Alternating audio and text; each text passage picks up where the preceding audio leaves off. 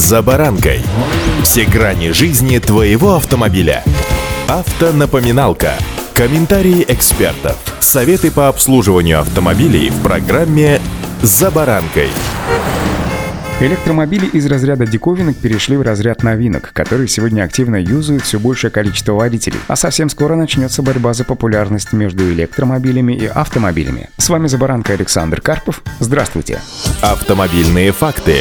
Есть, правда, два главных «но». У машин на электрическом ходу стоимость пока не укладывается в голове. Ну, как ты ее не укладывай, она не укладывается туда. И зарядка. Пока их так мало, что выехав утром из дома и случайно забыв зарядить машину, как это обычно бывает с мобильным телефоном, с вечера или с ночи, ты попросту рискуешь остановиться где-нибудь посреди дороги, в городе, еще хуже в пробке. И вот тогда эвакуатор тебе в помощь. И все. В общем, пока при всех явных плюсах есть пара минусов, которые ставят под очень большое сомнение выгоду приобретения электромобиля. Ну, не все так мрачно, как, возможно, кому-то покажется по первым предложениям моего сегодняшнего рассказа. Смотрите. Входящая в Росатом компания РНР обещает освоить серийное производство батарей для электромобилей на основе твердоотдельных источников питания. Вот правда сроки мне не нравятся. Компания обозначает это как текущее десятилетие. По мне так это вообще целая вечность. Батареи практически всех современных электромобилей состоят из базовых литий-ионных элементов питания – аккумуляторов. Их рабочее напряжение, обусловленное ходом химической реакции, всегда составляет примерно 3,7 вольта. Собрав такие аккумуляторы в единый блок, производитель получает уже тяговую батарею с напряжением в 400 или даже более вольт необходимой мощности и емкости. В современных литий-ионных аккумуляторах используется электролит, который находится в состоянии геля. Это вещество чувствительно к температуре и эффективнее всего работает условиях, которые являются для него оптимальными. Впрочем, так же, как и для человека, но это чтобы было понятно, приблизительно плюс 25 градусов. В условиях низких температур такие аккумуляторы теряют часть своей емкости, а понижение температуры ниже минус 30, что для российских регионов, особенно северных широт, и вовсе ведет к тому, что электромобиль попросту теряет способность передвигаться.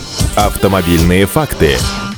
Еще страшнее – это перегрев. Если работоспособность замерзшего аккумулятора после согрева возвращается в полном объеме, то вот перегрев выводит элемент питания из строя, к сожалению, навсегда. Перегревом при этом считается превышение температуры в плюс 50 градусов. Все это затрудняет эксплуатацию электромобилей в нашей стране. Сильные морозы, повторюсь, они могут оказаться попросту бесполезными, а опасность перегрева, в частности, ограничивает скорость зарядки. Если наращивать мощность зарядного тока, то батарея нагревается и выходит из строя. В твердоотдельных аккумуляторах электролит находится находится в твердом состоянии. Его температурный рабочий диапазон существенно шире. Это позволяет не бояться зимней эксплуатации и ускорять время зарядки без опасения перегрева. Сейчас серийных батарей для легковых электромобилей с твердоотдельными аккумуляторами в мире не существует. Однако об их перспективности давно и очень много говорят, а недавно в компании Nissan вообще предсказали, что они появятся э, не позднее 28 года. И у нас в России, оказывается, они уже тоже есть, и показать даже может компания Renera, правда, это лабораторные образцы, пока не серийные. Ну а в настоящее время разработчики работают над серийным вариантом и рассчитывают выпустить их в соответствии с мировой тенденцией приблизительно к 2030 году, заявили в Ренера. Пока же мы с вами, друзья, в большинстве своем занимаем выжидательную позицию, смотрим на то, что это такое электромобиль и как с этим чудом быть. Но я бы в данном случае не бежал впереди паровоза, а точнее впереди своего автомобиля.